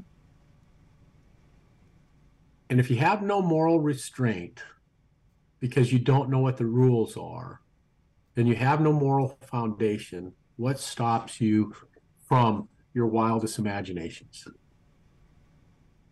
How else do you think we've got all the things that we've got? Uh, human trafficking, uh, drug overdoses, all the stuff. It's because we don't have that moral foundation. That's right. Pedoph- Mhm. pedophilia. You know, now we have politicians say that's a that's a sex class too. Fits somewhere in the alphabet, right? Mhm. Like the, this this is but this is a destruction of human beings. That's the part that I I can't I can't wrap my mind around. That you can sit in Washington DC, DC and you can support things that are that are killing people. You're supporting things that are literally killing and enslaving people. Bill, that's part of the plan. You know that. That's part of Agenda 21. I know. And I know that there's going to be an accountability, you know. Someday they're going to they're going to stand just like us all, to stand before God and you're going to have to explain. I I mean, I got my own problems. I am not without sin in my life. I'm not sitting here acting like I'm some self-righteous guy, but the thought that you would that you would sell your birthright and your children's birthright and your children's children's birthright for either money or sex or fame or power you know what i mean? You would you would join in this political theater in washington d.c with no intent of ever saving a life ever improving a life ever securing our borders ever i mean the thought that we have people on both sides of the aisle that are gun ho to kill Russians and Ukrainians, that we have somebody like Lindsey Graham that goes over and said, and make, makes his gleeful little speech about how great it is to kill Russians. hmm hmm They Well, have no, they have no idea even why this war started or what it's about. Bill, the sad part about so much of this is that some of these people, a lot of these people, I think at some point started out uh, with good intentions. And the system is so totally corrupt that uh, it, it's only a matter of time and they no longer they no longer even they can't even look at it honestly. They can't step back from it and say now wait a minute. That's not commonsensical. That doesn't make any sense to do this. We ought to step back and we ought to do something different. They get so completely intertwined in this corrupt system that they no longer can even think clearly Well, I, you, you're a lot more gracious than I am. Um, I'm just being honest. I, the Bible says that there's three things that kill all men: the lust of the eyes, the lust of the flesh, and the pride of life. And I think that Washington D.C. is one that feeds that in mass quantities to people that are elected. I think they're weak, like I'm weak, like you're weak, like we're all weak. You know what I mean? And I think, and I agree with you. They get in there and they bathe in this. They're they're somebody. They're important. Um, they become wealthy.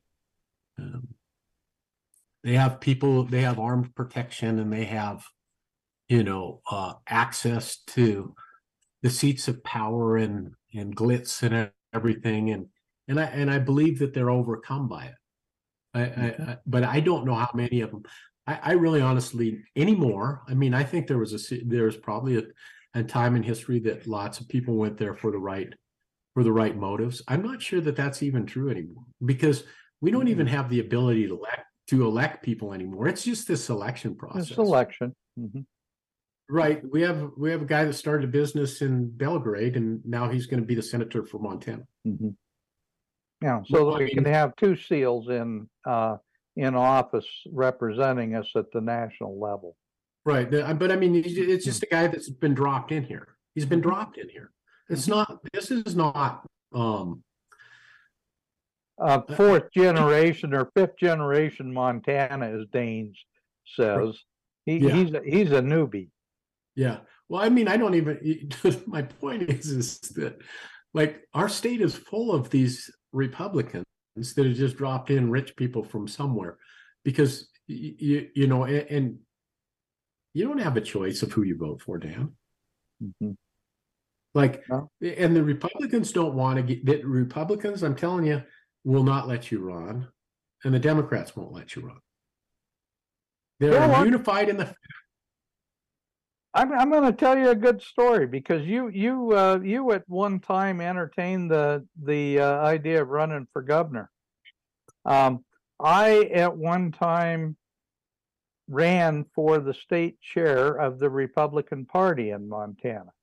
Okay. Uh, guess who was the guy that, uh, under the table behind the scenes was manipulating to make sure that didn't happen? Probably Steve Daines. It was Steve Daines. He's the one, according to some very, very solid uh, information that I received, he's the one that got Jeff Essmann into the race.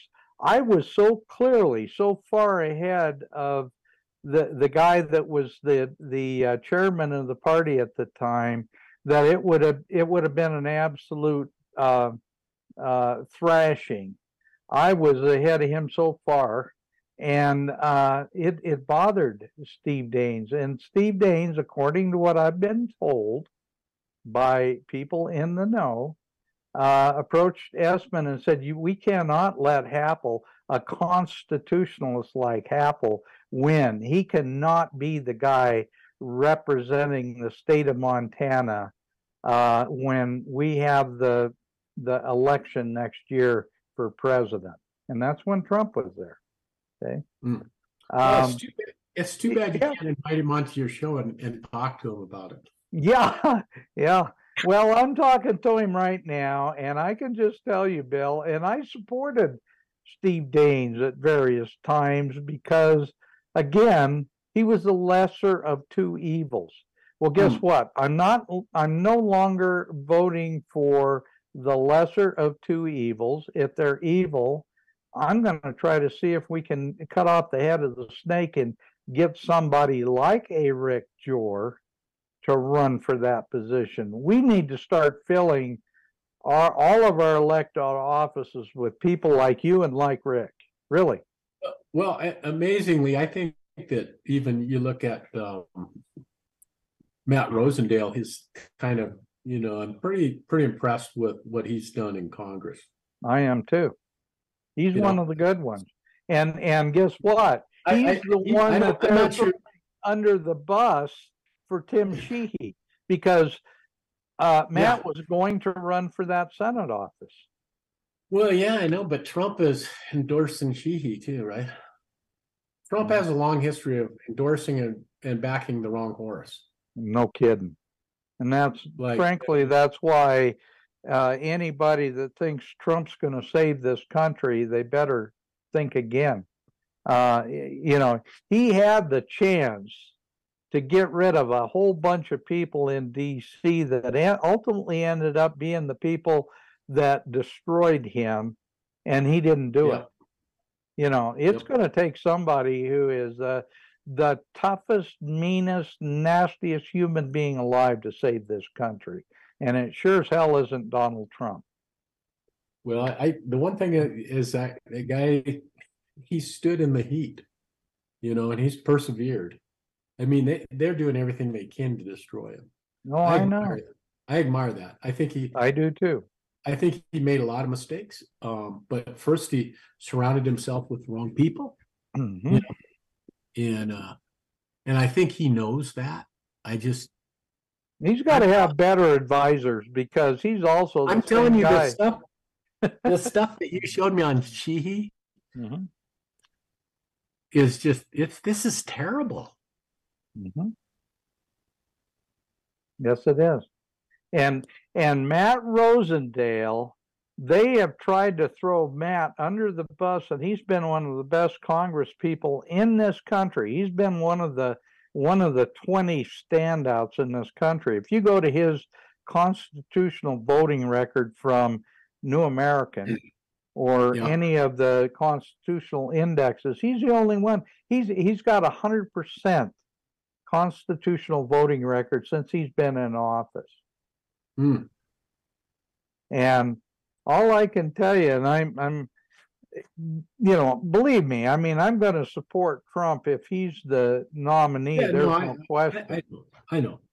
but No, I- at the same time, people have got to give up on this idea that we're going to have somebody come and save us.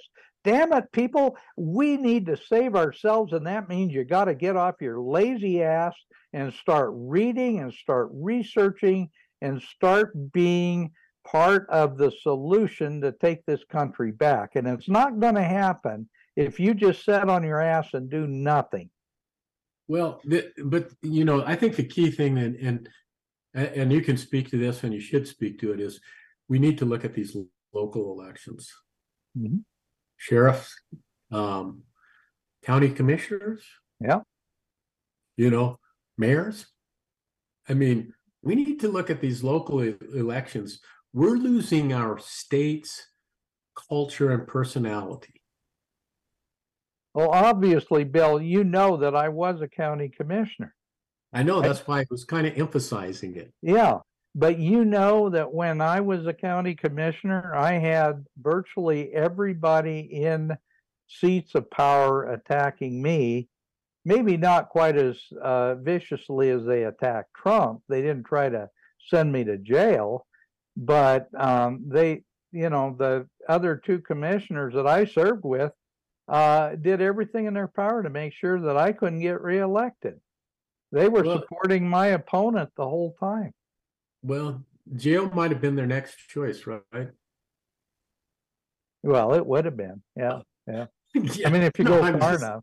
No, seriously, just- if you go far enough, uh, they'll try to think- figure out I- something. There's there's there's nothing that that I I, I put nothing. Um. Well, nothing would surprise me of what they would do, even in local politics in the state of Montana.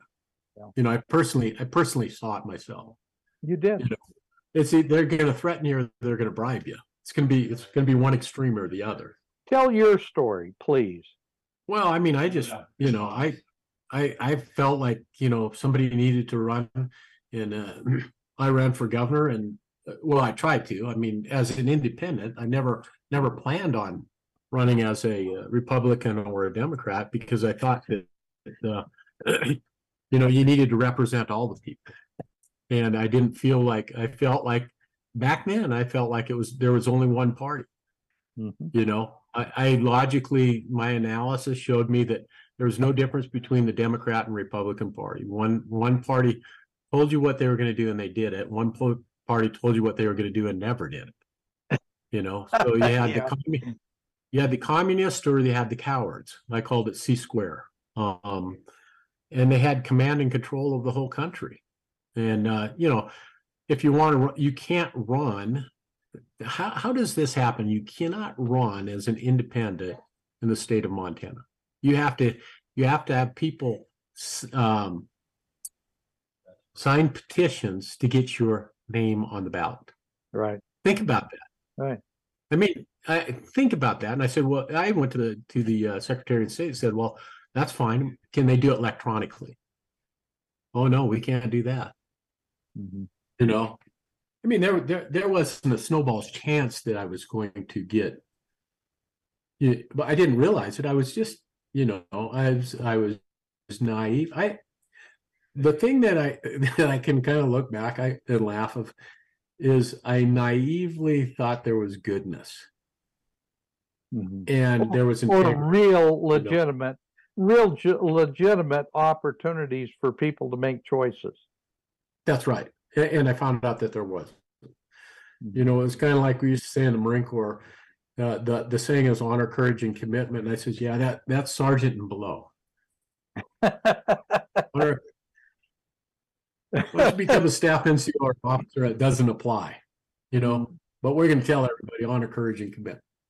And, uh, and, and it's the same, same way in politics. And in Montana, it's like, I mean, the truth is the Republicans were afraid of because I was just talking about like we need to return to the Constitution because after a, after a number of times over in Iraq, I realized that uh, something was wrong, and I started studying the Constitution and reading what the founders had to say, and I realized that we had strayed so far from the truth that we needed to do something.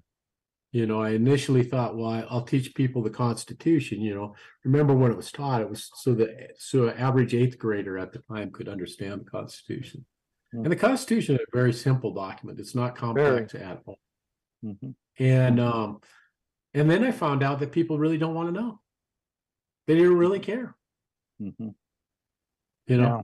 Well, especially if they're on the take, uh, which a larger and larger percentage of the American people now are on the take. They're they're net consumers uh, rather than net producers. Oh yeah, I mean, and if not, here's the big thing. Thomas Jefferson said, "If you, uh, if the government fears you, you have liberty. If you feel the gov, if you fear the government, you have tyranny." Mhm. And I will say that I hardly run into anybody who doesn't fear the government. Mhm. It's it's rare indeed if you run into somebody that doesn't fear the government. I agree, Bill. Well, um, you know, when I ran for the state chair position, I'm going to follow, finish that story. And and Steve Daines got uh, a, a legislator by the name of Jeff Essmann to run because they wanted to keep the the the party going. They wanted to keep the establishment there and in power. And believe me, the money in Montana's Republican Party is incredibly establishment. There's a handful of people that pretty much fund the whole party. Okay. And and they wonder why nobody else wants to fund them. Nobody else wants to fund them because they know it's a game. But anyway, one of the commitments that I had made that I was running on as a um, a candidate for the state chair position was that I would uh, demand that any candidates, any elected Republican candidates would go through a constitutional training class of two days before they could serve in the legislature. Mm, Okay. Guess who voted? Guess who voted for me and guess who voted against me when we got the final vote? And I think I I lost the final vote by I'm going to say 12 or 14 votes out of uh, 260 or some number like that. Uh, and, it, and it wouldn't happen because they changed the rules five minutes before that vote that changed 80 years of Republican politics where if three candidates run, the one with the most votes wins the, the chair position. They changed that rule at the last minute to make sure that uh, 51, you had to win by more than 50%. Okay. Well, the two other candidates that were running against me had a deal rigged with their candidates that whoever lost on the first round their candidates would vote for the other candidate against me. Okay, that was part of the deal. And uh, guess who voted for me? It was the state, uh, the the different county central committee members were the ones that voted for me. Guess who voted against me mostly? Not all of them, but mostly. The um, the elected legislators the last thing they wanted is somebody telling them that they were going to have to understand the oath of office before they could serve. well, mean- nobody wants to be accountable, right? Nobody wants to be accountable, you know, and I, hey, I didn't mean to I make remember- that into a long sob story, but No, it was no. It was meant that way because they didn't want somebody like me, and Steve Daines is the one that uh, made that comment. They didn't want somebody like me being the face of the Montana Republican Party. Yeah, well, that's that's that's unsurprising at all. I I'm kind of laughing when you said they didn't want to know what the Constitution said because they didn't want to be held accountable for it. Mhm. I remember when I was uh, young, Chris- when, when I was a young Christian, I didn't want to read the Bible because I knew that if I read it, I would hold myself accountable to it. No, that's a true story. I was Mhm. like, I was afraid to pick this up and read it because I thought, well, once I read it, then I'll know what it says, and you know, I'll have to hold myself accountable. Mhm. And uh, not that I haven't, you know, fallen hundreds of times. That's not what I'm talking about, but but it's the same kind of thing, right? It's like we we avoid we, we want to avoid the accountability part of it. And that's what we have in politics is we have a bunch of people that are never held accountable. I mean we look at the we we look at the biden crime family you know? We look at the doj and the fbi like whoever thought that i mean maybe it's always been um corrupt but has it has it ever been this bad do you know what i'm saying Well, yeah, Bill, and uh, and I'll be honest with you. I think it actually has. We just didn't realize. I mean, Hmm. thank God for the internet. I think we actually, for the first time, are getting the curtain pulled back far enough where people are starting to realize how corrupt it is. You you uh, go back to a Civil War. You know the the machinations that they did in Congress that Lincoln did to make sure that uh, the the Southerners were completely unrepresented in Congress. I mean, you know, there was a lot of things that happened in uh, in our history from really the founding. You know, I, I was just reading the other day about uh, about uh, Hamilton and the first Bank of the United States. Mm, yeah You know, what a creep that guy was. yeah mean, absolutely He, he wanted a Totally new corrupt. monarchy, totally corrupt. He wanted a new monarchy, and frankly, if it wasn't for Jefferson, uh, and thank God for Burr uh, putting a bullet in the sob, uh, y- you know, he he would have been around to cause even more problems. Yeah, yeah, and I just, I, I, you know, I don't know. I just like, I lived in this fantasy land that that, that there was, uh, uh, there was accountability, but I, but I look at the, um, I look at this, uh, this one party system that protects criminals by all means necessary. Mhm. I mean, that's really what they're doing, Dan. I mean, Mhm. you know, we know the Biden crime family has, you know, um, extorted millions of dollars from our adversaries. Mhm. We have no idea what what they have sold. Yeah, sold down the line, and we have nobody. I mean, we have people stand up talking and pounding their chest and whatever, but nothing has happened to hold them accountable. And I think there's a few honest people in Congress and a few honest people in the Senate. I, I think there's a few, Mhm. but obviously there's not enough. There's not enough to make to to uh there's not enough to save the country right now. Mhm. So we have some hard choices to make.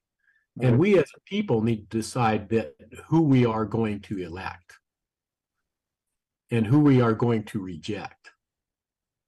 And we need to know why we elect and we need to know why we reject.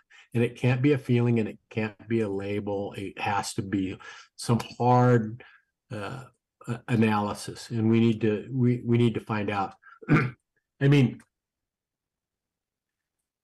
you know, we, you know, people will argue we have term limits. We don't have to, uh, um, we have the choice of voting for the government we have. I don't believe that that's true. Mhm. I think I we're past fair elections, you know? Yeah, Um, Yeah. so we need, we need, we need some, we need, it would be nice to have a constitutional amendment that would actually put in place term limits. Our go- our Well- government is, is not complex, but, but if, if there isn't term limits, we, look at, look at, uh, uh, Mitch McConnell the other day. When he froze up at the microphone. Mhm. Did you see that? I think I Where- yeah yeah. Yeah, he couldn't talk. He was starting to talk to the press and he just stood there and the, the other Republican senators had to lead him away. Mhm. He just had a, it looked like he had a stroke right there. Like he just stopped talking. Kind of like, uh, old Biden does just about every time. Except he doesn't stop talking, he just babbles that's complete nonsense. Right. And then, and then you have Dianne Feinstein that, I, I mean, we have people that are representing our government that don't even know who they are, where they're at. Mhm. How does that happen, Dan? Only in the United States of America. That's right. I guess it's part of the diversity hire. Mhm. if you if you have Alzheimer's or um, dementia or whatever, then you, you're part of our team, I guess. Well, as long as you can be managed, that's the key. They have Right. to be manageable. And Right. that's where we're going with this because when we start stopping that management process, we've got to do that. We've got to do that. Talk about write in ballots, write in votes. And first thing we've got to do absolutely is uh, go back to a paper ballot, hand counted with valid ID. Guess what 100%. happens? What 100%. happens, uh, Bill? What happens when you write in a candidate? It has to be hand counted. Has to be hand counted. I, I learned that from my friend Rick Jore, so I write in candidates. hmm I did too. And uh, the the whole point is like we could defeat this thing. We could organize and defeat this thing. And once you defeat it one place, you can defeat it more. Mhm. when they're when i mean the enemy is not going to rest they're going to find other ways to um, be disruptive but it's time to win something Yeah. it's it, it's it's time to go on the attack against the system Mhm. we'll find Yeah. out we'll find we'll find out which politicians will support fair and honest elections hmm Exactly. Hand ballots, printed ballots, voted at the precinct level, hand counted on paper, and uh, and it has to be hand counted at the local level. If Wouldn't they will nice support that, then we will support them. Yeah, wouldn't it be nice if you had there's you had to know the the name of the person when you went in? Like Rick Jore says, no DRR.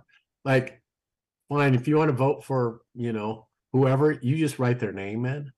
hmm hmm And there's there's no choices. What I'm saying is you, you gotta you got a dash for senator, you got a dash for congressman, you got a dash for whatever, and you have to fill in names. Right.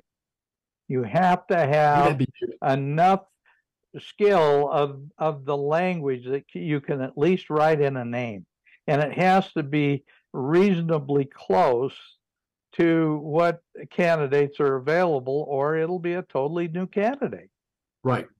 Or or that goes in the trash. Mhm. You can't go you can't go there as an uneducated elector. You have to go in there and you have to write someone's name in there. Mhm. How beautiful would that be? gee it makes way too much sense bill Yeah, that's why we need I guess, like Rick Jore running for office. I hope he's listening in. I hope he's I think he is, and I, I, you know, I've told him before, uh, if if Rick would run for office, I would be, I would be so behind that. I honestly, I, I know that we could get probably at least a couple hundred people in the state of Montana that would work uh, a hundred hours a week. tire, for him. Yeah, tirelessly to get him in office. I know that for a fact. I would Yeah, so would I. anyway.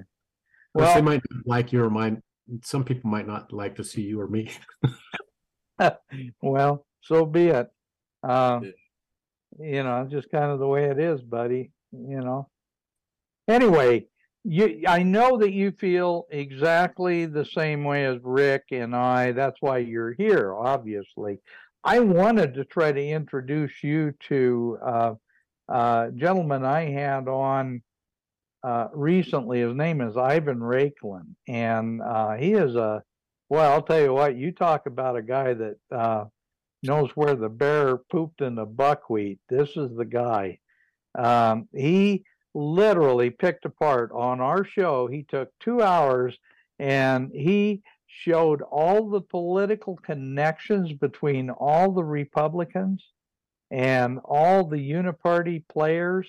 And it was absolutely astounding. I mean, when I got through with that two hours, I learned more from him in two hours than I've learned by my own reading and research in years. Uh, and it was because he had all those connections that we don't have time individually to try to nail down. Like Right. the fact that Mike Pence was dirty as sin to the core, and there is very much a reason that uh, he bailed on Trump and they never held that hearing that they were supposed to on January 6th. Well, I mean, the the thing is, is if you, I, I, I've told this to people, you know, if not once a thousand times, if you net diagram these people, who's connected to who, it would make you physically sick to your stomach. Yeah, yeah. We did a similar Like- thing to that. Uh, remember the uh, Montana? um oh, what what the heck was it? Uh, um, Carl Graham, um, Montana. Now I forget. It's been long enough ago. He put together uh, a coalition of Montanas, conservative Montanas. Carl Graham. He was from uh, Glasgow. Uh, Hmm. Anyway, uh, he actually put a chart together. I gave him a book about all the political connections, and he read that book and then went out and did some of his own research. And he put together a connection between all the environmental groups, all the politicians, all the uh, special interest groups, and all this stuff and it was the most amazing thing you've ever seen. It tied all of them together, and it showed you exactly why they were uh, so easily controlled. Yeah, yeah. Well, it it just becomes a spider web. Mhm. You know, when you net di- diagram all these people together, it's kind of like if you look at who was on the Warren Commission and you know, like uh, Ford, you know, that became a president. Yeah.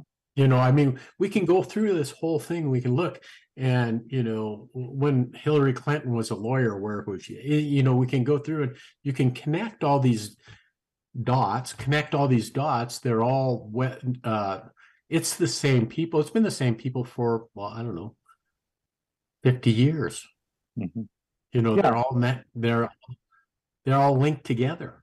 Well, it was their it's- families. Even if it wasn't that individual person, it goes back to their families. It's like the the Bushes and the Harrimans and the Yeah. you know the laundering uh, through Union Bank of all the Nazi money. Yeah. Yeah. Yeah. And- It's and- just And It's what amazing. happened? What happened to Prescott Bush for doing that, which was treason? What Mm-hmm. happened to Prescott Bush? He ended up being a U.S. senator, and the and the uh, father of two other uh, scumbag presidents. Yep. That uh, and almost a third if uh, Trump hadn't come in and put the kibosh on uh, Junior, uh, it it would have got a third Bush into the fracas. yeah, because he was low energy. Yeah, he was low energy. Yeah. God, I it- know. I think I think it's amazing when you net and and that's why you know I asked the question: Where did this guy come from? Like you you gave me a lot of information. I, quite honestly, I've been uh, I've been farming and ranching a lot lately, so I, I haven't had a lot of free time to do analysis. But when I when you show those articles and play those clips, I mean, my goodness, where where where, where do you pick up any conservative values at all? Mhm. You don't. It's all about money. It's right it's all back. about money. It's all, but it's but it's all about government money. It's right back to this, Bill. It's right back to the uniparty politics and the fact that the Republican Party is the new American fascist party. It's all about making your friends rich and making a a buttload of money. Yeah, like huge money. Mhm. Like I'm just telling you that you know it's like I, I have lots of friends that are you know um, business people, and they go things like that just don't happen unless things like that don't happen unless Mhm. Mhm. and then and they last dot dot dot you know you know i mean I, I, unless you are born with it i mean there's there's people that were born into families you know that have that kind of money but Yeah. how do you i They're known as I'm all- Rothschilds and Rockefellers. Right. But i'm all about people being very wealthy and being very successful. I applaud that. Mhm. 100% that's that's what this country's about. But sometimes things don't i don't know. It's interesting. It's an interesting thing thumper put up there. 96% comes from federal contracts. Mhm. i guess the other 4% is state contracts. Yeah, yeah, you know? that's pretty much it. Thumper, what do you think about all this?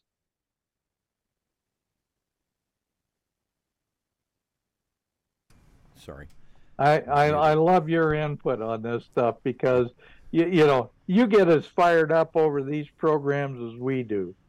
Well, uh, you know, the other thing is if you want to go down the, the, the real deep rabbit hole, uh, a lot of these fires, remember the fires that started in Canada almost simultaneously? You know, boom, boom, boom, boom, on boom. clear days on clear days on clear days. No, uh, yeah, yeah. So what caused that? Were there incendiaries planted there and, and set off, or uh, could they have been using uh, directed energy weapons from uh, above, drones, what have you? Uh, Yeah, and then uh, this guy comes along and just conveniently has, uh, you know, all kinds of money to run around and put out fires. Mm-hmm. gee that's where, where do you come up with these theories oh, God. I, I've, I've got one of those freaky kind of minds that does that. Yeah, it's called logic.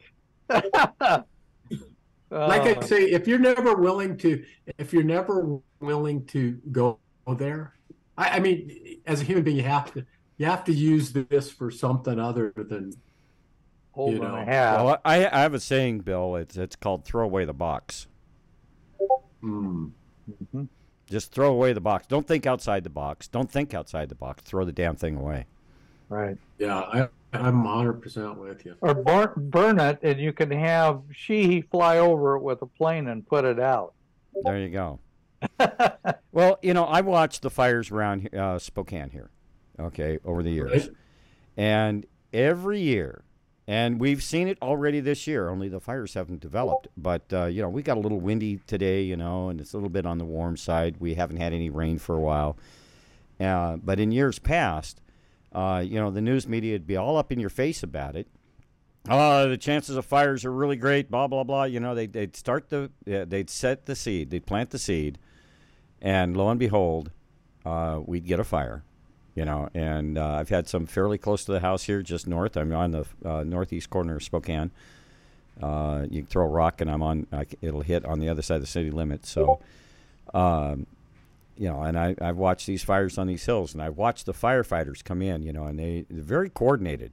Uh, the last fire we had here a couple years ago was just north of the house on a big hill here, and uh, you know they had they had the fire controller up above coordinating all these airplanes coming in. As a matter of fact, I've got a really cool video that I took two years ago when they were fighting a fire. I was uh, on the motorcycle. I was out by Long Lake, which is the uh, lake the Spokane River creates uh, just uh, north of the house here. And uh, those uh, super scoopers that he was talking about, they had three of them over there, scooping the lake, going up and dropping the water on the fire. And I've got I've got wonderful video of that. Hmm. And uh, you know, I've I've actually, and then several years ago, when I had my boat, I was out on the lake, and uh, there was a fire out there along the lake, and uh, we were on the boat and watching them scoop the water with those things. My boys were fascinated by it. Uh, but uh, Mhm.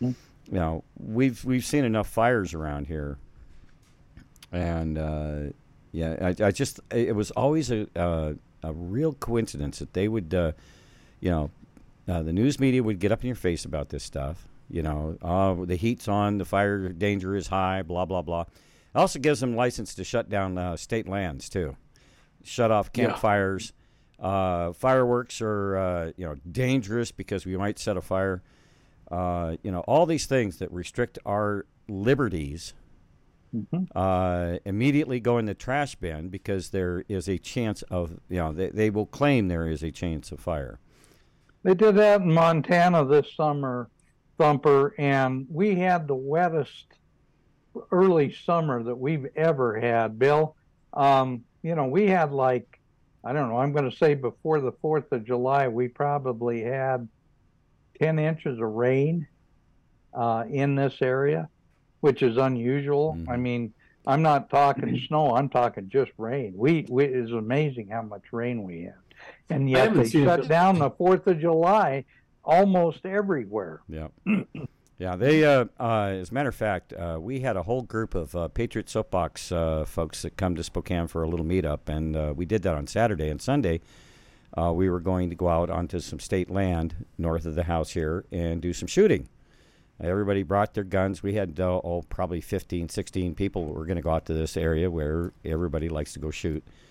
We got there, and uh, the state had uh, oh, I don't know what this gate cost them, but they put up this big, wonderful yellow gate uh, in concrete, you know, and heavy duty locks on the thing, you know, and they said closed for fire danger. Well, one of the guys that we were with had a drone, so we put the drone up and we flew it around over the area there. It's just green as you could, you know, you can imagine, just beautiful green. So I edited that uh, video and uh, and uh, uh, let's see, I forget where I posted it, but I posted it care of Hilary uh, uh, Franz, who is our lands commissioner here in Washington State. I think I put it up on Facebook or something, and said uh, fire danger, you know, and here's all this green grass and everything going on, and all we wanted to do is go out there and shoot. That area has been now shut down for almost two years. It's state land. It's our land. It's we're supposed to be able to use it. I paid for a pass Uh, you know, and that will be the last time. I left that pass sitting on the gate and told them to go screw themselves. I'll Hmm, never, I'll see, never, I'll never buy another pass again. That that's what they want, though, uh, thumpers. They want you to give up.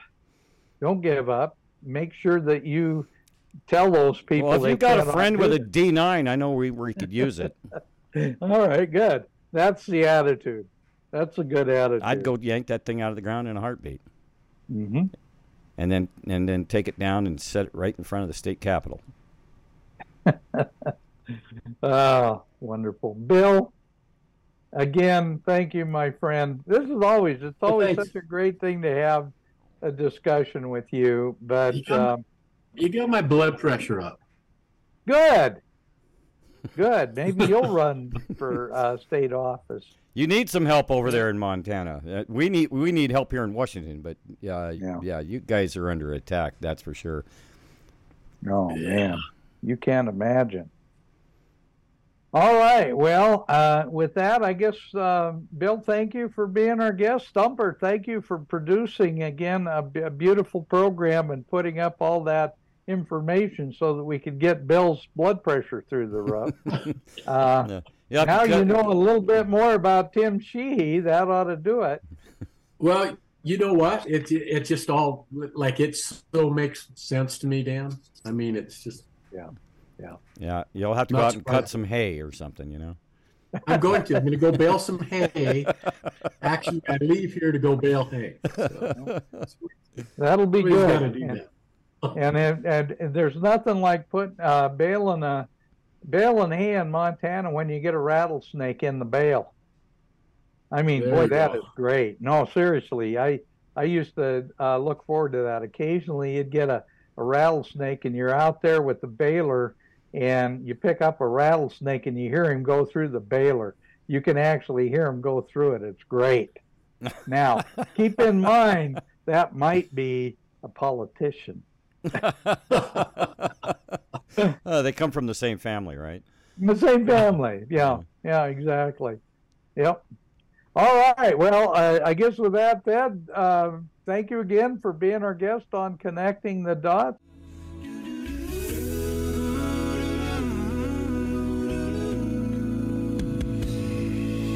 From the lakes of Minnesota to the hills of Tennessee. Across the plains of Texas, oh, from sea to shining sea. From Detroit down to Houston, New York to LA, where there's pride in every American heart, and it's time we stand and say.